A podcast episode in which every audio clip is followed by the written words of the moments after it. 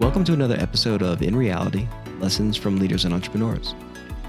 Hi, I'm your host, John Rebecki, and I recently had the opportunity to speak with Dr. James Hayward, President and CEO of Applied DNA Sciences, to talk about leadership and creating an organizational culture that inspires innovation and collaboration. Jim's career spans over 30 years and is considered a leading life sciences entrepreneur. In the early 1980s, he co founded Biocompatibles Limited, was a past director of research at Estee Lauder, and he went on to found the Collaborative Group that included a number of companies servicing the biotechnology and pharmaceutical industries. Divisions of that company were eventually sold to Dow Chemical and BASF. Jim has over 100 patents and publications to his credit and is the recipient of numerous awards and honors, including Entrepreneur of the Year in 2002 from Inc. magazine and in 2009 from the Long Island Technology Hall of Fame. Jim, thanks for joining us today.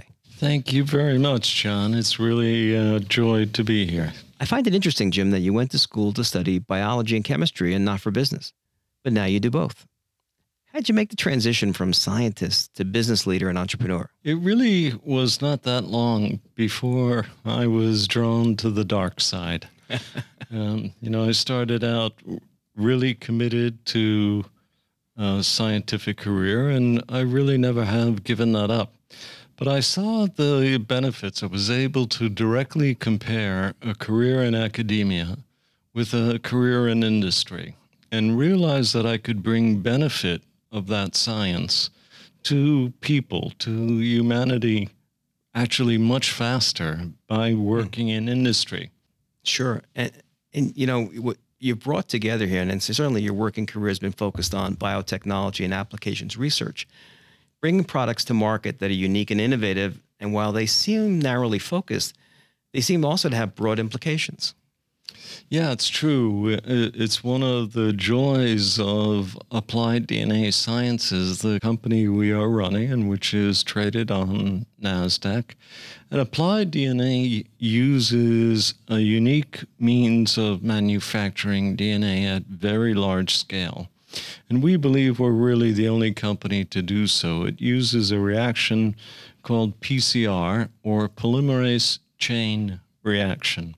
So PCR has historically been used in research um, to learn more about specific bits of DNA. We turned it on its head and scaled that process up about a billion fold. And so now we can manufacture we believe, more DNA than the Earth has ever seen in a single place.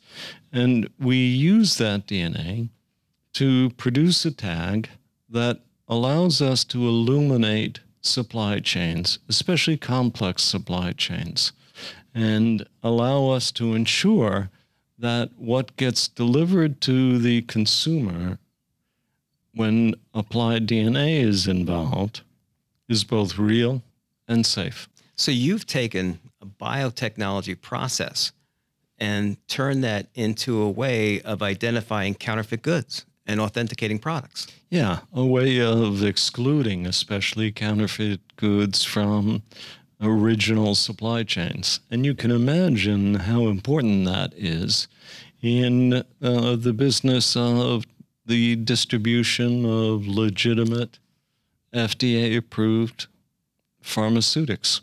Yeah. How big is the problem, Jim, worldwide? I mean, it's, it seems to be an enormous problem. Oh, it's it is enormous, uh, and it's not just that uh, the consumer might be exposed to buying something counterfeit, which, in the case of a drug, can be enormously risky.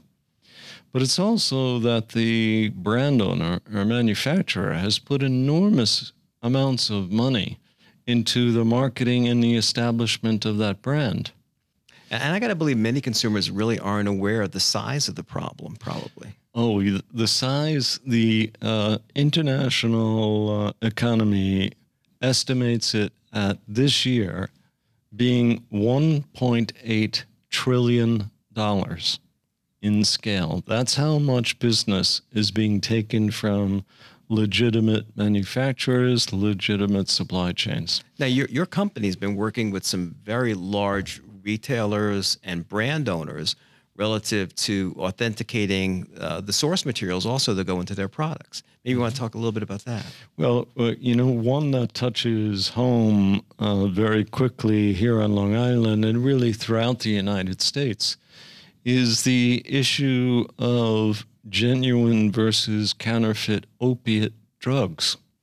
So, you know, it is typically genuine opiates that addict a patient who has been prescribed them with all good intention to treat pain. Mm-hmm. And perhaps at some point, the treating physician recognizes that a problem is developing and begins to wean the patient off, perhaps not so successfully. And the patient might look to the surrounding community to find a substitute for that opiate.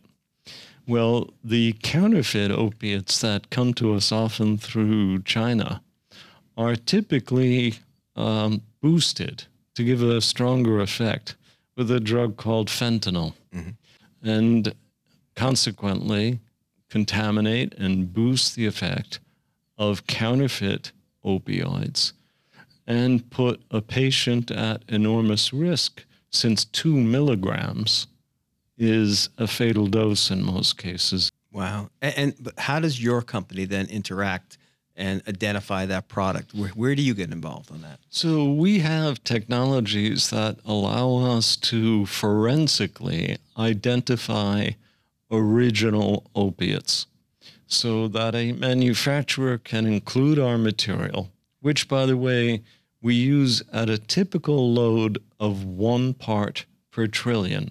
So we put a very small DNA tag. It's kind of the equivalent of a molecular barcode mm. onto the drug itself. And it is a very simple means with just a swab and a little kit. We have one which is driven off a smartphone. With that little kit, you can get an affirmation that this is a genuine drug manufactured by the original manufacturer.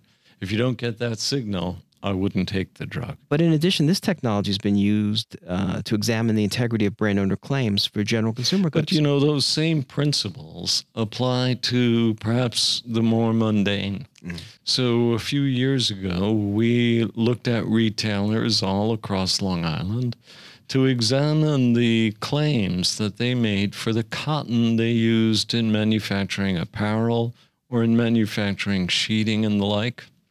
And using genetic tests that allow us to look at the species of cotton, and often it will tell us something about where the cotton came from. We discovered that about 70% of those cottons that we could identify in finished goods did not comply with their label. And uh, that could be an enormous problem. For example, some two years ago, Target had to refund $180 million in purchases of Egyptian cotton sheets, which for the prior three years were not Egyptian. It's fascinating that you've been able to take DNA forensic technology and apply it to product authentication and identifying counterfeit goods. Let's talk about the process of taking an idea and forming a concept that deserves the research funding to turn it into a business. We'll consider a quote from the noted author and innovation researcher, uh, Clayton Christensen, from his book, The Innovator Solution. Rarely does an idea for a new growth business emerge fully formed from an innovative employee's head. No matter how well articulated a concept or insight might be, it must be shaped and modified, often significantly, as it's fleshed out into a business plan that can win funding. Jim, from this quote, there emerges the idea that to be a successful innovation entrepreneur, you need to have a formal development process and a strong team to advance new ideas. Is this similar to your experience? Oh, uh, absolutely. It's really having a strong team, a common and shared vision that the entire team participates in building. Gone are the days of the rock star of the singular scientist who could work miracles at the bench. Now are the days of translational science. And what that requires is leadership and communication. You have to be able to refine an idea. And if it's only yours, it's not going to be the best it can be for sure. And then you have to ensure that that idea is spoken about, hashed and rehashed, and then clearly understood by everyone on the team so that everyone gets their role in execution. Jim, as it relates to ideation and innovation, I'd imagine you need to expect and accept that not every concept works on the first try. And as a leader, you have to anticipate some level of failure that leads to a learning process. You have to be able to embrace failure, empower failure, and teach people how to make a better mistake the next time. If teammates involved in development, in particular, are fearful of error, they won't get off the mark. They won't start. So um, you don't want to repeat mistakes. That's really bad. That's right. a waste of time. But making good mistakes that are didactic, that inform, that's great. And no one goes from the starting line to the finish line in a straight line. Yeah, it's a sort of a circuitous process. Yeah, it sure is. And that has to be part of the fun. And if you don't find that rewarding, uh, the notion of making a mistake and then recognizing, figuring out what was the root cause of what went wrong here, mm. and and then benefiting by it, communicating what happened, and showing people no need to be afraid. We'll fix this the next time.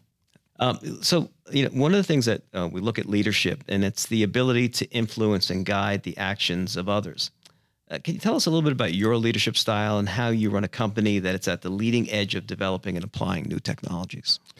I think it's important that everyone on a team, no matter what their level, and we tend to be much more horizontal than vertically stratified. Mm-hmm. You have to have some uh, clear idea of whom you report to uh, in a hierarchy, but still, uh, we penetrate those hierarchies pretty quickly, and no one is afraid to talk to anyone else. So it's all about silo busting, collaborative atmosphere. Yes, we uh, practice as much agile management as we possibly can, and the enemy of agility is is silo based management. So, you know, you you've created this vision for the company. You've got you've got a great team that you've put together. How did you find the team members? What process did you go through in hiring? Mm, that's perhaps one of the hardest aspects of building a team because you don't always get it right. One of the hardest things about being a leader in a corporation is you have to be willing to make change even when it's painful. And, um, but it's necessary for the betterment of the group and for a more cohesive group or to ensure your projects are getting done on time and not being over promised and under delivered. So, um, interviewing is an essential skill. And I'm a firm believer in team interviewing and then uh, accumulating the inputs of everyone who has participated. Yeah, because your your your companies are all about a certain culture and that collaborative nature of what you're trying to build and creating a climate where there's an open environment, I guess. Yeah, absolutely. And where you have people who are motivated to get their portion of the job done. Yeah, it sounds, sounds like a really dynamic environment. Was there along the way, and, and you, you have a fascinating journey, and you've, you've been both from uh, a research side, a scientist, businessman, a business leader. Was there one person in your life along that journey that, that really inspired you? Oh, it's been more than one. That's that's for sure. And I was really influenced by one particular professor, a young guy named Walter Nagel. He arranged for me to spend a summer at Woods Hole Marine Biology Labs, where Nobel Prize winners come to spend their summer. And they teach courses as just a means of contributing to society. And so I took a few of these courses, and at the end of the evening, over a cup of coffee or a beer, a Nobel Prize winner would walk in and offer an opinion over the electron micrographs I'd just taken that day. And uh, for uh, an aspiring scientist, that left me breathless. You know, one of the things that in hearing you talk about your experiences in school, it almost seems like that was the genesis of your appreciation to, to creating corporations that that are truly collaborative. You know, even in our little companies, um, the senior scientists who themselves have stellar reputations. Um, if I had to characterize them in a single word, it would be giving. They give of their time, they give of their insight. They don't belittle anyone, they encourage contribution. And, um, you know, that's just a great, great environment to work in. Are there any lessons that you wish someone had taught you? Uh, yeah, absolutely. I wish I could type. uh, I do the best I can with three fingers on one hand and two on the other, but I'm sure I could be faster.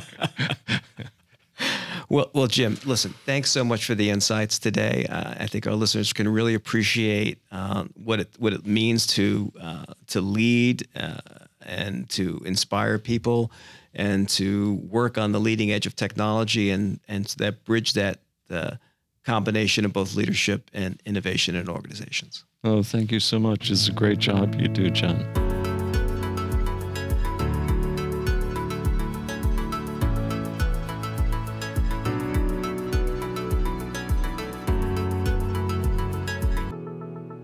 Listening to Dr. Hayward, we come away with some keen insights into creating a culture that embraces the challenges of developing new products and technologies. We heard about the need to formalize the process of taking an idea and experimenting with different approaches. We can see how this can be applied not only to the biotech industry, but also to the development of new consumer products. You know, Dr. Hayward emphasized finding the right members for the team and the importance of the interviewing process and creating an open environment for dialogue and encouraging contribution from each team member. He described his senior team members as giving, both in their time and insights, and yet remain open to the ideas from others. Thanks again to Dr. Hayward for participating in our podcast series. You've been listening to me and my guests for the past hmm, 20 minutes or so, and now I want to hear from you. What resonated with you the most, and how are you going to apply those tips to your business or career? I want to know. Feel free to write a review on Apple Podcast and Spotify. Share your thoughts, comments, and some of your pending questions that you may have about this episode with me on social media by using the hashtag InRealityPodcast. That's all one word, hashtag InRealityPodcast. Or follow New York Institute of Technology on social media at MyNYIT on Facebook and Instagram, and at NYIT on Twitter. You can even mail us at InReality, that's all one word, InReality at NYIT.edu. And if we get enough questions, I just may answer them on a bonus episode at the end of the season. You are listening to In Reality Lessons from Leaders and Entrepreneurs podcast hosted by me, John Rebecki. This podcast is executive produced by John Rebecki and New York Institute of Technology in conjunction with the School of Management and the Office of Strategic Communications and External Affairs. Our executive producer and social media strategist is Paulana Lemonier. Our audio editor is Johnny Rebecki. The director of professional enrichment and producer of this podcast is Deborah Cohen. Our graphic team is Paula Geraldo and Julia Donahue.